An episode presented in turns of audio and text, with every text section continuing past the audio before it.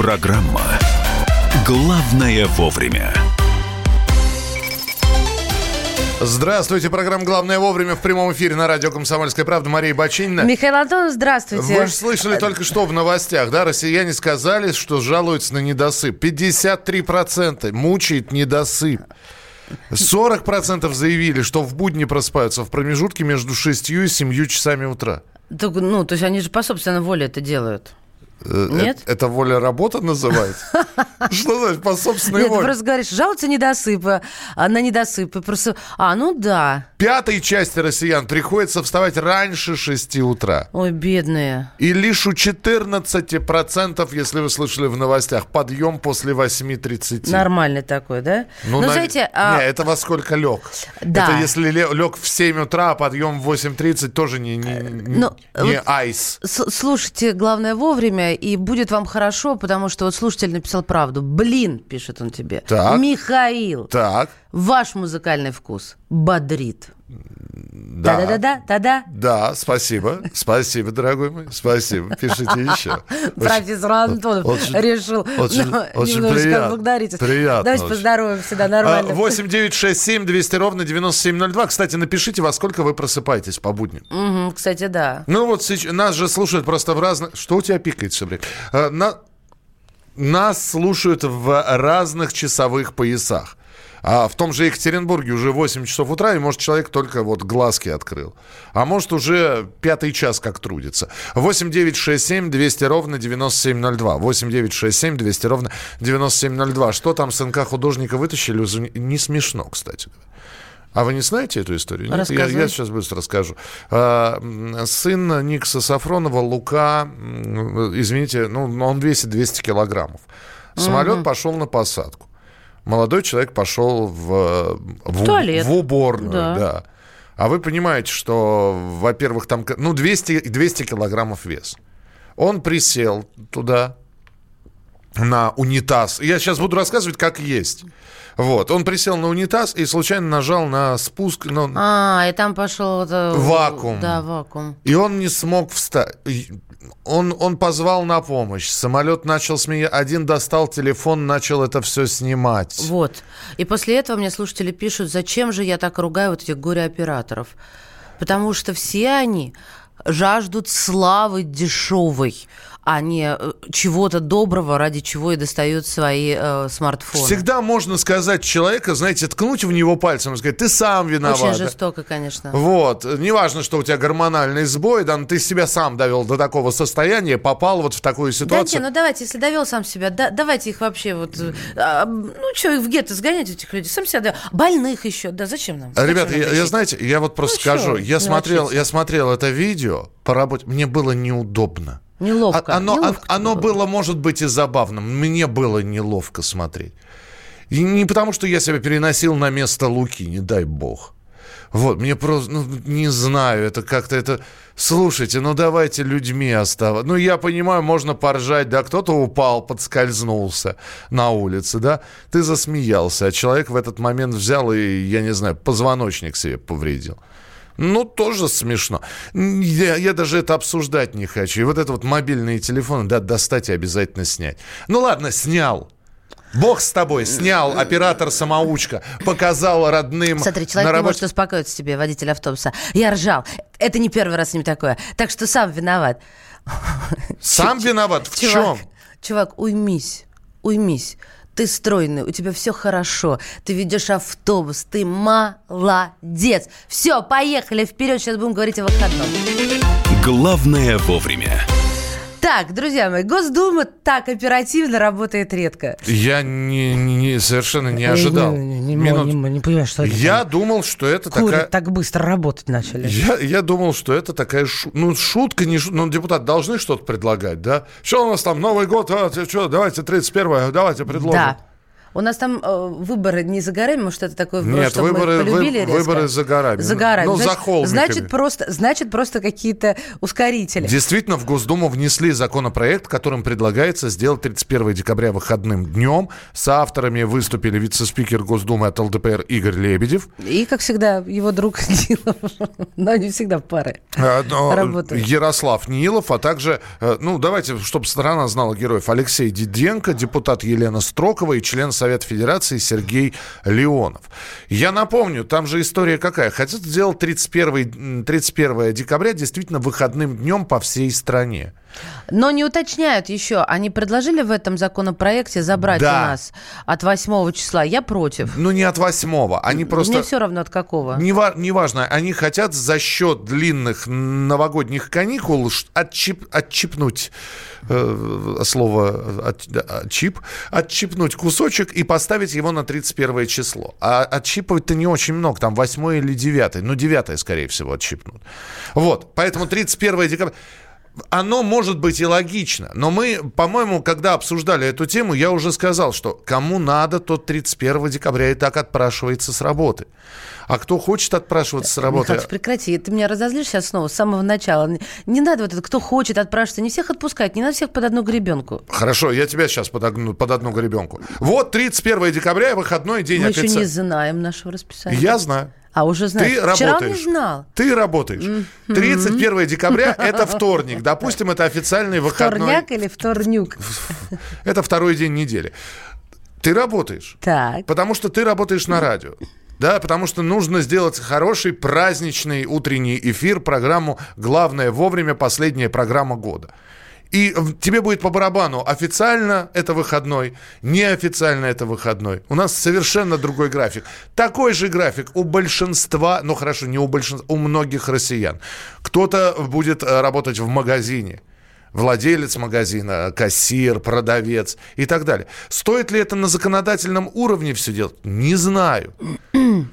Сейчас опять потратим человека, часы, энергию, будут голосовать, обсуждать все это. Муж любит поворчать, да? Не, это действительно такая серьезная проблема, чтобы сделать 31 числа официальным днем. Это не проблема, это быстренько раз и сделали. А самое главное, ведь давайте опять я слышу тебя. Самое главное, давайте задумаемся. Но 31 числа школы работают, уже не работают. Уже отправлены люди. Скажи, что ты против, пусть будет рабочий день. Все, и мы все уймемся по этому поводу. Я не понимаю, с чего бы это? Нормально 19 лет или сколько значит, там? С 91-го года жили с 31 декабря рабочим днем. Вдруг неожиданно проснулись. Вы где раньше так были? Почему именно сейчас? Почему не год назад? 8-967-200-97-02. 8-967-200-97-02. Вот пишут нам, они отпускают, хоть ты тресни. Это, Миша, тебе пишут, а не нам. Так. Тебе пишут, потому что ты говоришь, кто хочет, тот и это. До 19, доехать до дома, где две дочки и жена, солнышко. Итого 21 дома. И ты уже измочаленный. А какие подарки? Две дочки и жена подарки не получат. И лодка разобьется о семейный быт. Минуточку. Тогда еще... Михаил еще. Я сейчас буду голосом разума. А я не могу 31-го отпроситься с работы. Работаю в офисе, поэтому очень хочу, чтобы этот день был выходным. А? На тебе. Что на тебе? На тебе. А я вам отвечу. Если начальник захочет, чтобы вы работали 31 числа, ему будет фиолетово, выходной это день или нет.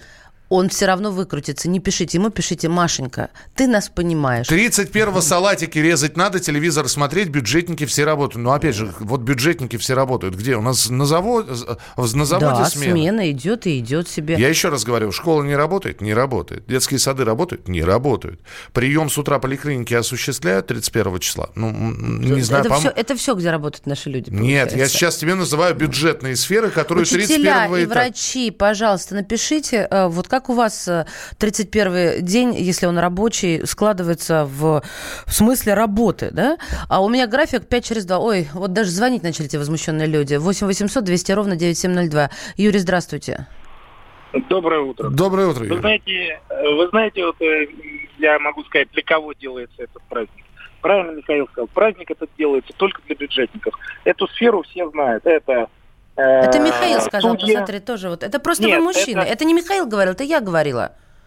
Михаил говорит. Это судьи, это... Ну, в общем, вся вот эта вот... не буду говорить как. Объясню почему. У меня очень много знакомых историй с той стороны, да. Значит, те, которые у меня предприниматели на заводах работают, они в любом случае будут работать. Они работают уже 1 и 2 января, так что в любом случае будут работать. А те, которые бюджетники, которые судьи, да, ну образно, я не только судьи беру, они и так не будут работать. Придите в суд, они начинают работать в 12. На 31 ни одной записи нету. Так что для них специально это все сделается, это все сделано. И та же Госдума 31 официально будет отдыхать. То есть для себя постарались и еще для судей. Ну, понятно, да, Юрий, спасибо. Машенька, ты умница, ты просила, вот тебе капслоком уберите, у меня сейчас кровь из глаз пойдет. Пусть еще из ногтей и ноздрей, раз ты такой вредный. Неправда, Михаил, заставить меня работать в выходной день не может никто, только с моего согласия. Ну, хорошо. Работал в полиции, видите, ранее все праздники. Вы уже торгуетесь. Это не слушайте вам... его, все равно, вот у него, знаете, он умеет вот это с подвертом. Здесь говорят, давайте проголосуем, давайте мы сейчас... Все пьют на работе, поздравляют друг друга. Михаил вообще классный мужик. Спасибо. Давайте так проголосуем, просто. Причем голосование я хочу сделать так. Пожалуйста, мы сейчас попробуем. Закона пока нет. Вот, ребята, закона пока нет. Голосование быстро. Жень, запусти джинглик. Голосуйте. Закона пока нет, 31 число не за горами, через месяц с небольшим. 637-6519. Я все равно 31 не работаю, мне пофигу. 637-6519. 637-6518. Я работаю 31 числа. Вот мы и посмотрим, кто работает, а кто не работает. 637-6519. Я не работаю. 637-6519. 637-6518. Я работаю 31 числа. Код Москвы 495. Главное вовремя.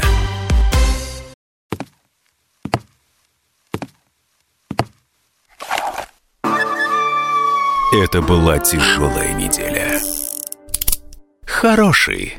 Ребята, давайте жить дружно. Плохой. Понимаете, не признавали у одного кандидата подпись его родного отца. Злой.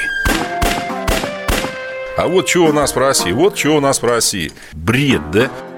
Николай Платошкин подводит итоги недели.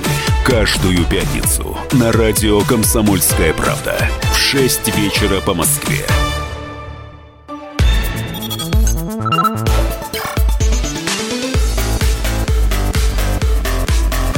Программа «Главное вовремя». Ваше сообщение по поводу предложений депутатов Госдумы, которые будут обсуждать закон. Я так понимаю, что они очень будут стараться рассмотреть этот законопроект за оставшиеся дни. Пока законопроект не работает, но хотят сделать 31 число выходным днем. Что вы пишете? Мои выходные не зависят от законодательства. Хотя как таксисту мне было бы выгодно, если бы у всех был выходной. Заявок больше с самого утра, а не только после рабочего дня. Тоже бы поспорил, но работаю 2 через 2, 31 и 1 не работаю. Но, скорее всего, выйду на подработку. А может быть, и 1-го пойду. В общем, всем нужен выходной. Новый год – это большой семейный праздник. Я бухгалтер в бюджетной сфере. Я хочу 31-го выходной день. Я хочу встретить этот праздник не после работы, а подготовленный. А с работы не отпустит. У нас народ любит в последний день приходить за документами. Да. Всем нужен выходной. Если у всех будет выходной, все пойдут за документами. 31-го до 10 вечера работаю, 1-го в 5 утра на работу, маршрутчик. Да. Завод, так подождите, а если у вас смена, общественный транспорт все равно будет ходить.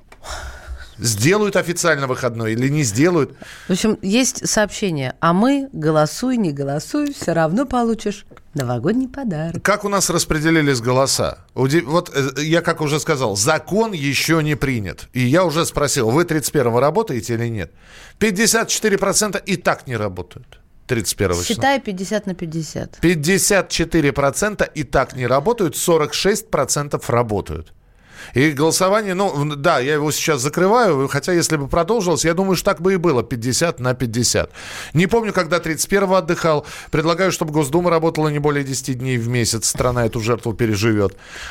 А может быть, оно и к лучшему. Обычно с утра готовка, приборка, а тут все проще. Пришел с работы, отварил пельмени, достал шампанское. У вас есть возможность планировать, свобода выбора. Сходите в спа, выпить чашечку кофе, партию тенниса на личном корте. Машенька, ты нас... в бассейн. Про Машеньку, да, давай. Здесь. Да все, я прочитала уже все прелести. Машенька, ты нас понимаешь. Да. То, что женщина на сердце чувствует. И дальше то, о чем я говорю, кстати. Машенька, ты нас понимаешь, работаю в офисе, обязательно оставляем дежурных. В этом году буду я. Товарищ мой дорогой, не знаю, какого вы пола. Но если будет закон, вы все равно будете оставлять дежурных, и в этом году будете вы. Будет закон про выходной или не будет, вы будете дежурить. Причем здесь Машенька-то? Машенька всегда причем. Мишенька никак этого не может разуметь. Поехали к следующей теме. Уже? Ну, поехали. Главное вовремя. Возмутительно. Да, политическая тема. Здесь, пока мы все спали, Америка бодрствовала. Она просто индейку запекала. День благодарения же сегодня. У них, да? И у нас. А, ну да, мы же рассказывали, Дональд Трамп помиловал индеек по кличкам Хлеб и Масло. Ну, традиция такая, они теперь холеные, будут жить с пенсией от Белого дома. Красивые птицы. Да, мне почему-то всегда вспоминается мистер Бин, который индейку фаршировал. Очень смешной эпизод, если не смотрели, посмотрите. Так вот, у них День благодарения, но тем не менее они делают заявление. Госдеп США официально заявил, что продолжит давление на Россию. Угу. США будут продолжать оказывать давление на Россию в связи с ходом выполнения Минских соглашений. Причем это официально действительно заявление, оно опубликовано на сайте Госдепа. США привержены работе с нашими союзниками и партнерами, чтобы продолжать давление на Россию в вопросе соблюдения ею своих обязательств в рамках Минских договоренностей. Отмечено в этом документе. Ну что, Штаты намерены продолжать давить на нас для мирного воссоединения Украины с Донбассом. Хочется сказать, а при чем мы давите на Донбасс? И вообще, тогда давите на Киев. Зачем они с формулой Штайнмайера соглашались? А зачем 27 ноября Киев начал разработку вопроса, ну, переговоры по присвоению региона особого статуса? Ребят, у вас какой-то геморрой, а вы не замечаете. Вы думаете, что кнопку кто-то подложил. Мы сейчас с экспертом поговорим, потому что здесь ведь такой вопрос. Вы не побежали впереди паровоза, товарищи американцы? Ну, в очередной раз вы, заявили уже о своих намерениях о давлении на Россию. И это все за... полторы недели до начала, ну, не полторы, там, 2 недели до начала переговоров в нормандском формате. Та самая четверка нормандская соберется. Ну, то есть вы просто-напросто нас программируете на то, как себя вести. Либо вы уже знаете, что эти переговоры ничем хорошим не закончатся, но, в смысле, не будет дело сдвинуто с мертвой точки, поэтому заранее говорите, мы, американцы, несмотря на то, что подпишете вы документы какие-нибудь или нет, будет ли соглашение или нет, мы будем продолжать оказывать давление. Ну, либо мы с тобой не знаем то, что знают они. У нас на связи старший научный сотрудник Института мировой экономики и международных отношений Российской академии наук Владимир Оленченко. Владимир Анатольевич, приветствуем вас. Здравствуйте. Добрый день, Мария. Добрый день, Михаил. Владимир Анатольевич, Госдеп США официально заявил, что продолжит давление на Россию. Причем за 2 недели до переговоров в нормандском формате. Но, в общем, они себе план, знаете, как план на год составляют сейчас многие организации, они себе план составили. Ну да, можно расценить это так, а можно подвести итоги. Тоже сейчас как бы конец календарного года. Я думаю, что, наверное, здесь присутствует 2 фактора. Один фактор внутриполитический, я имею в виду американский, то есть он заключается в том, что Соединенные Штаты Америки втянулись уже в очередной электоральный цикл, который должен завершиться 3 ноября 2020 года выборами президента. И, соответственно, идет борьба между, скажем, будущими кандидатами на этот пост и борьба между 2 партиями, демократической и республиканской. И на этом фоне, конечно, президент Трамп, который летом сего года подтвердил свое участие в этой гонке, наверное, так учитывает или принимает те условия, которые навязывает демократическая партия. А демократическая партия по-прежнему раскручивает тезис о российском вмешательстве. То есть, Владимир Анатольевич, сейчас любой появляющийся соперник Трампа, который бы скажет, что с Россией надо налаживать отношения, он обречен, да, на провал. То есть, надо поддерживать такую воинственную риторику, и будет счастье, и рейтинги будут расти, и президентские. Ну, вы красиво выразились, наверное, так, но мы, понимаете, как мы судим с своей точки зрения, у нас богатая история, неистощимое чувство юмора и хороший доброжелательный подход к миру. У американцев немножко другие критерии, то есть они очень увлечены внутренним противостоянием, быть, как говорится, всегда казаться быть первыми и быть всегда казаться сильными. Поэтому вот вы действительно подметили, они нашли такую, как бы, если так можно выразиться, палочку-выручалочку, то есть демонстрировать свою силу, свою мощь по отношению к так называемой российской угрозе и так называемой российскому нежеланию подчиниться их воле. А пусть у них все будет хорошо, Владимир Анатольевич. Спасибо вам большое. Спасибо. Владимир Оленченко, старший научный сотрудник Института мировой экономики международных отношений Российской академии наук, был у нас в прямом эфире. Мы продолжим через несколько минут. Программа «Главное вовремя». В России зафиксировали рекордное число открытых вакансий. Это было открытых переломов. Открытых переломов пока... Нет, это не травматические. Открытые вакансии. Вакансии есть. Работники есть, которым нужны эти вакансии, а как-то работы нет, безработица. Нет, а сойтись они вместе не могут. Почему? Мы узнаем через несколько минут в программе «Главное вовремя». 8-967-200-97-02. Мария Баченина. И Михаил Антонов. Оставайтесь с нами, впереди много интересного. Мы вместе дожили до понедельника. Вовремя рассказали тебе о главном во вторник, среду и четверг. А теперь встречай пятницу. На радио «Комсомольская правда» новая программа. Каждую пятницу в 8:00 Сергей Мардан и Надана Фридрихсон. 3 часа с самого острого эфира. Мардан и Надана. В программе «Опять пятница». Взболтай и можешь смешивать.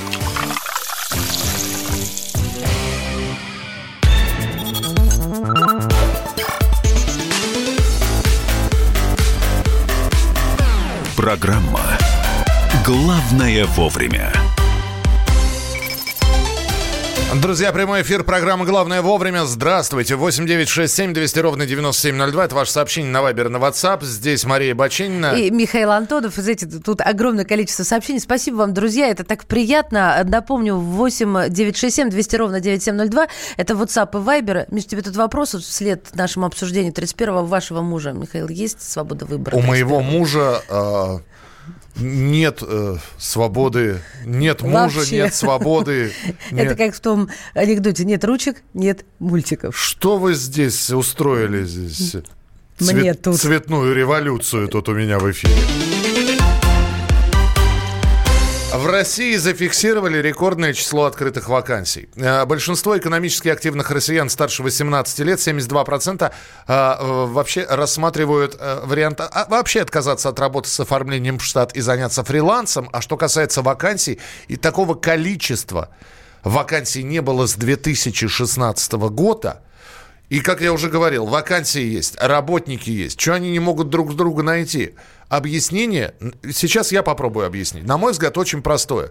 Взгляд обывателя, сразу предупреждаю.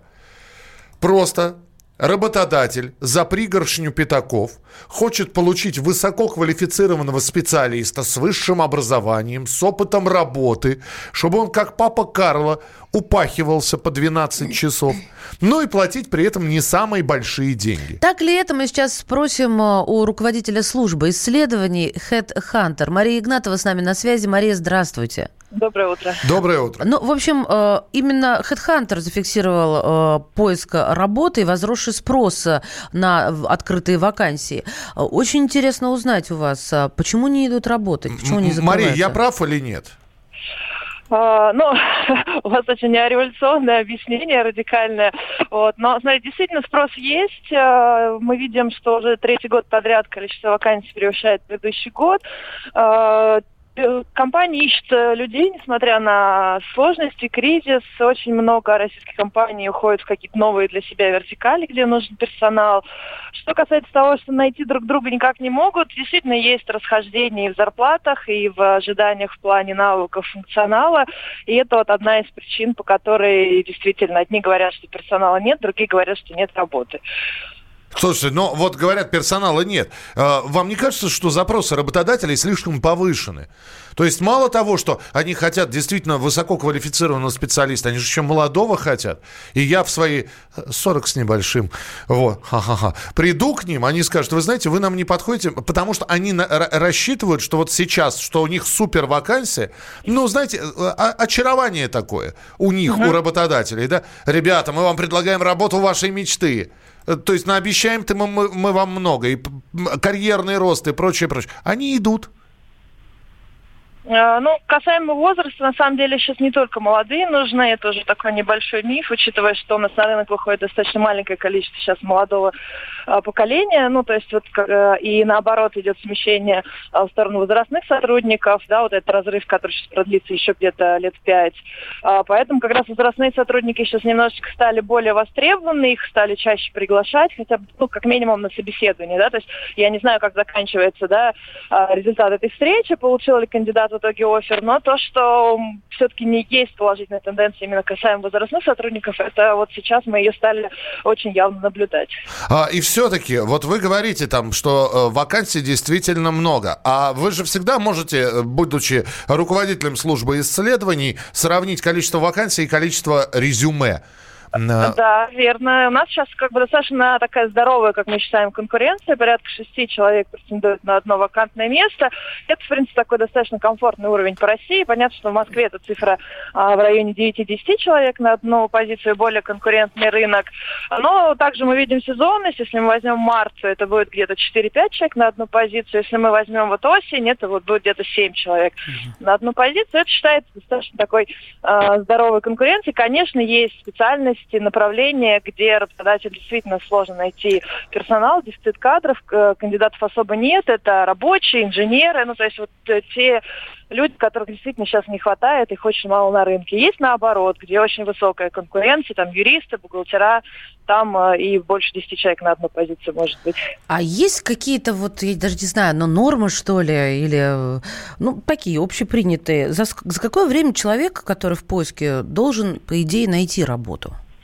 Ну, смотрите, должен, наверное, нет таких норм, но в среднем, да, если это массовая какая-то позиция массового рынка, то у нас получается пока цифра от 3 до 6 месяцев. Среднее время поиска. Принято. Вот. Спасибо большое. Мария Игнатова, руководитель службы исследований HeadHunter, была у нас в прямом эфире. Я вот сейчас внимательно читаю, что же у нас за вакансии-то такие. Во-первых, нехватка кадров, как объясняют, связана с сокращением экономически активного населения и отчасти с развитием новых проектов. Появляются новые проекты, вот, а людей, которые бы на них работали, не хватает. Ряд экспертов полагают, что подобное повышение количества вакансий может простимулировать и повышение зарплат. Не готовы люди идти на маленькие деньги работать.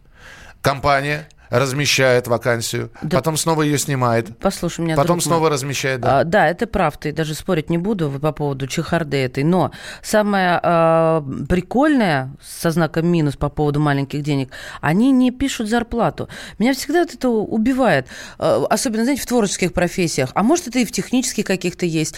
Выполните тестовое задание, потом забирают его себе и отправляют тебя в освояси. Хотя бы стимул какой-то, на какие бабки тебя приглашают. У меня есть приложение в смартфоне HeadHunter. Я сейчас открыла, так как, чтобы приложение функционировало, ты должен быть там зарегистрирован. И всегда предлагаются вакансии «Рекомендуем» называется. То есть то, что они мне рекомендуют, согласно моей анкете. Я нажала рядом, ну, чтобы в Москве было. Ну, вот что. Первое, да, нету зарплаты журналист-обозреватель. Второе. А ты журналист-обозреватель, да? Это то, что они предлагают, согласно тому, что я заполнила. То есть, вот, пожалуйста, второе, я нажимаю прям подряд. Нет нет зарплаты. Третье.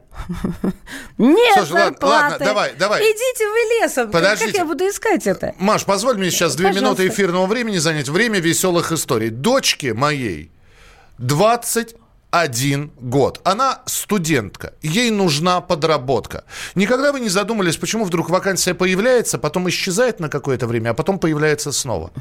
Рассказываю схему. Вам когда-нибудь пригодится это, потому что знания лишними никогда не бывает. Я даже уже догадываюсь. Давай. Давай, ну-ка. То есть берут на испытательный срок, потом выбрасывают, да? Ах ты моя хорошая, конечно. Аск, МГИМО. Конечно. Берут, приходит студент с горящим взглядом и говорит, я готов или готова у вас поработать, но мне нужно вот 4 часа. Неполная смена за половину ставки. Они говорят, ну вы знаете, давайте так, вы, значит, пару недель вообще бесплатно поработаете. Пару недель. Прям пару недель бесплатно? Пару недель бесплатно. Маша. А ездить говорят, на работу на какие деньги? Как у нас говорят во дворе, я тебе отвечаю. Пару недель бесплатно. Значит, работаешь пару недель бесплатно, потом еще месяца полтора ты работаешь. Да они так юзают. Ты работаешь на минималке. Вот поэтому я не хочу выполнять за бесплатно тестовые задания. Я что вам? Но ты возраст, у тебя возраст уже, у тебя седина, у тебя морщины, у тебя... Еще скажи про что-нибудь там, у тебя... На букву «Ц». У тебя на букву «Ц» сейчас в голове целый будет. Набор у тебя всего. Так вот, а когда приходит молодой человек, который хочет поработать, и ему дают работать, и он думает, ну вот я сейчас немножечко потружусь, я, значит, докажу свою состоятельность, а его выбрасывают. Надо регулировать такие вещи. Мне кажется, это действительно необходимо регулировать, потому что вот 4-е только по очереди объявление с деньгами, и то пишут но тут, конечно, должность такая, директорская. Мне 52 года, искал работу около полугода, нигде не берут, даже дворником разнорабочим, потому что возраст. В основном из-за... Живем в отдаленном районе Перми, работы нет, дети из центра Перми по 1,5 часа занимают дорогу в одну сторону.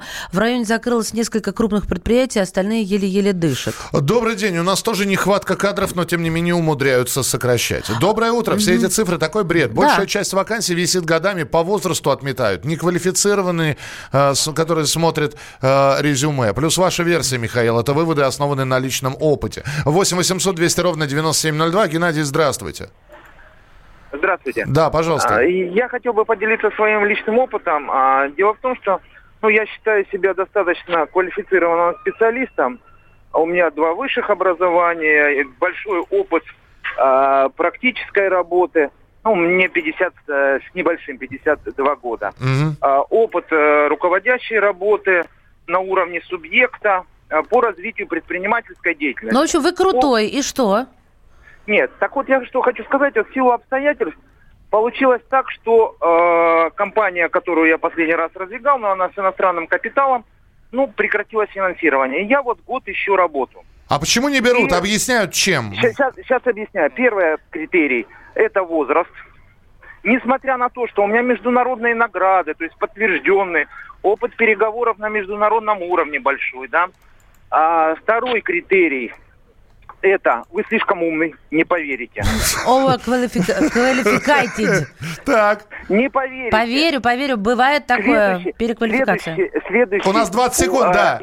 Я уже приходил, я уже скрываю свои регалии. Я уже просто прихожу, я сейчас устроился временно на неквалифицированную работу, я просто тупо скрываю, что у меня 2 высших образования. Мы поняли, все, надо приходить. Спасибо за подсказку. И при этом увеличивают пенсионный возраст. Я понял, как надо. Ты слышишь меня? Вообще не понял. То есть они, когда с пенсионным возрастом занялись, они сказали, что мы будем защищать вас, престарелые граждане. Я не понял сейчас вопроса, вообще не понимаю, о чем ты говоришь. И образования у меня нет. Деменция. Возьмите меня на работу. Мы продолжим через несколько минут. Главное вовремя. Чиновникам в России не до шуток. За них взялись Андрей Рожков и Михаил Антонов. Зачем вы скорую вызывали? Сами не могли нож достать, что ли? Вы знаете, что бывает за ложный вызов? Что бывает? Штраф сейчас за ложный вызов большой. Господа депутаты, я собрал вас здесь, чтобы сообщить пренеприятнейшее, известнее. Нам, значит, нечего больше запрещать. Вы в своем уме вообще, господа депутаты? Все лазейки перекрыли. Вам еще 3 года тут сидеть. Есть мысли у кого-нибудь? У меня есть. О, комитет по здоровью проснулся. Ну, давай, слушаем, давай. А давайте сделаем перерыв на обед.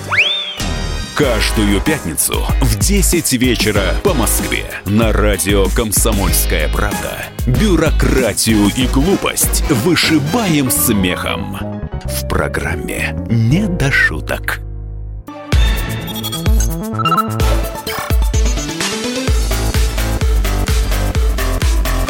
Программа «Главное вовремя». Здравствуйте, друзья. Это «Главное вовремя». Эфир «Комсомольская правда». Михаил Антонов, Мария Баченина. И вот та самая минута, когда мы с удовольствием представляем наших коллег, а они, в свою очередь, рассказывают вам о том, что вас ждет в эфире «Комсомольской правды» в течение дня. В 14:00 коррупция космических масштабов. Ого. Где деньги космодрома «Восточный»? Об этом будет говорить Александр Милкус. Сейчас все подробности вы услышите сами. Не переключайтесь. Здравствуйте, я обозреватель «Комсомольской правды» Александр Милкус. Сегодня в 14 часов по московскому времени на радиостанции «Комсомольская правда» слушайте нашу беседу в прямом эфире с Артемом Вячеславовичем Мельниковым. Это руководитель службы внутреннего аудита госкорпорации «Роскосмос». Он с 2018 года работает в Роскосмосе. До этого был на многих ответственных должностях в прокуратуре Российской Федерации. То есть человек грамотный, ответственный и очень серьезный. Мы знаем, что в последнее время много говорят о воровстве в Роскосмосе. Мы знаем, что президент делал замечания по поводу строительства космодрома «Восточный». Что на самом деле?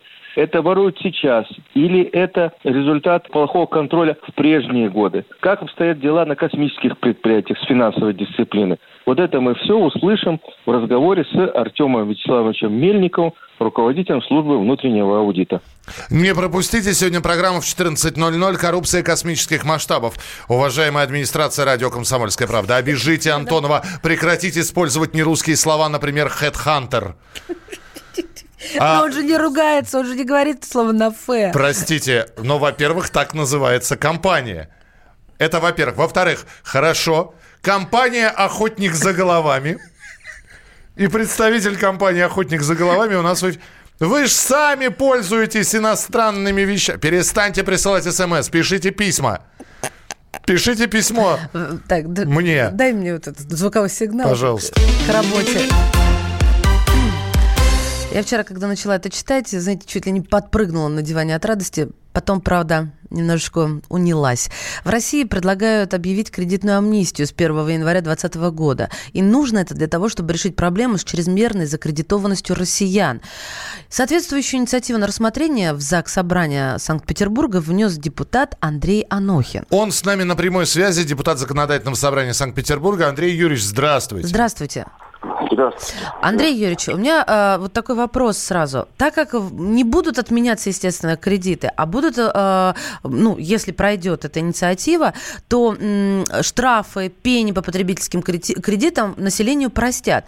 Но решит ли это проблему чрезмерной закредитованности? Знаете, это начало диалога в обществе, на самом деле. Первый шаг. Потому что у нас появляется такое уже понимание, что вот эти все выплаты штрафов, пени, да, которые люди платят, отдают всю свою зарплату, это как рабство уже 21 века, да, в нашем обществе. Когда человек просто не работает для того, чтобы накормить семью, еще что-то, а делает это только, чтобы погасить все вот эти неустойки банков. Это раз. Вторая, очень ситуация. Почему вообще я начал этой тематикой заниматься?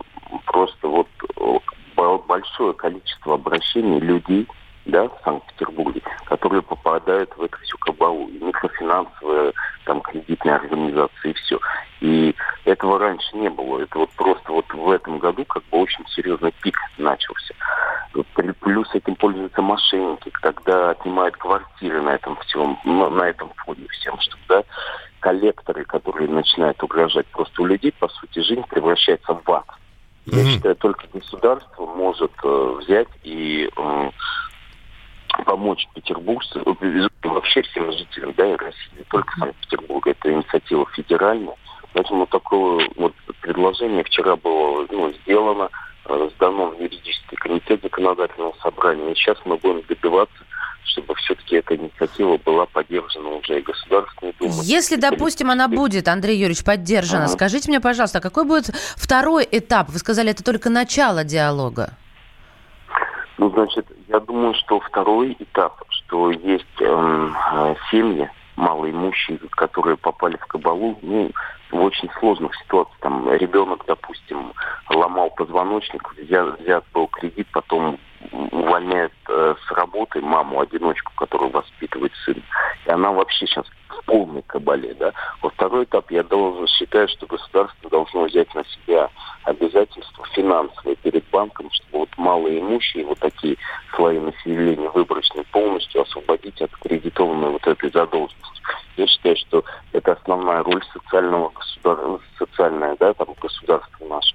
Я знаю, что вот проценты, которые ввинчивают банки, да, это вообще недопустимо. Андрей Юрьевич, вы простите, давайте я сейчас попробую от лица банковского... Представьте, что я владелец банка, коммерческого банка без государственного участия. И вот я с вами разговариваю. Я говорю, уважаемый товарищ депутат, а какое право вообще государство будет иметь вмешиваться в мои отношения с моими клиентами? Они подписали договор, там проценты были прописаны. С какого перепугу я, банкир, должен им списывать это все? И каким образом вы меня, как государственный орган и законодательный, заставите их списать? Это моя прибыль, вы меня денег лишаете. Ну все, мы поняли тебя, банкир. Да, вопрос понятен. Я вам тогда отвечу. Скажите, а вам человек же, вы не платите сейчас ни неустойки, ни проценты? Да, полностью. Вы все равно не получаете никаких как бы денег, да, от этого человека, потому что он полностью загнан в угол, да? Поэтому государство и берет на себя задачу освободить гражданина от кабалы, в которую он попал, а б, если этот человек действительно в такой ситуации, мы готовы частично погасить как бы все вот эти вопросы, которые связаны. Это второй этап, да, который существует. А если мы говорим о первом этапе, да, вот закона, который я принял, я вам говорю так. Опять же, человек не может платить уже ни пени, ни штрафов. Он не отказывается платить вообще основной долг и вносить деньги в банк, да, потому что он понимает, что он брал на какие-то определенные нужды и квартиру, и все. Так давайте, чтобы поступали деньги в ваш банк, чтобы были все освободимы от этой кабалы, в которую он попал, да, через государственную амнистию, и вы будете получать деньги на погашение основного долга, а это деньги, которые будут по амнистии списаны, вы и так их не получите, потому что у человека вообще физических нет возможности это сделать. Поэтому или вы принципиально упираетесь на то, что вот я не хочу, я банк, я коммерческий, и не получаете ничего, или мы все-таки налаживаем нормальный как бы механизм, чтобы спасти человека и вывести из этого рабства, да, в которое он загнан сейчас, и нормализовать действительно систему вот этого банковскую деятельность, нормальную, цивилизованную, которую у нас сейчас есть. Понятно, да. Андрей Юрьевич, тогда посмотрим, как ваше предложение будет проходить все эти вот обсуждательные инстанции в Государственной Думе. Спасибо большое. Андрей Анохин, депутат Законодательного собрания Санкт-Петербурга, который предлагает объявить кредитную амнистию, ну, по крайней мере, вот эти вот пени, штрафы погасить перед банками и освободить от этого бремени россиян. Идея хорошая, а вот насколько реализуема... Ну, будем надеяться. Что-то хорошее надо надеяться. Мы продолжим в начале следующего часа. Оставайтесь с нами. Это программа «Главное вовремя». Главное вовремя. Я вспоминаю, тебя вспоминаю. Антонов. Каждый вечер в эфире радио «Комсомольская правда» вспоминает. Включаем нашу машину времени и отправляемся в прошлое. Я помню, маленький стоял, смотрел на прилавок. Было все. Молоко в треугольных пакетах. Мороженое вкусное. Потрясающе, потрясающе. Вареники с вишней и с медом запомнились на всю жизнь. Таких я больше не ел. Программа Михаила Антонова «Дежавю» по будням в 23:00. Антонова много не бывает.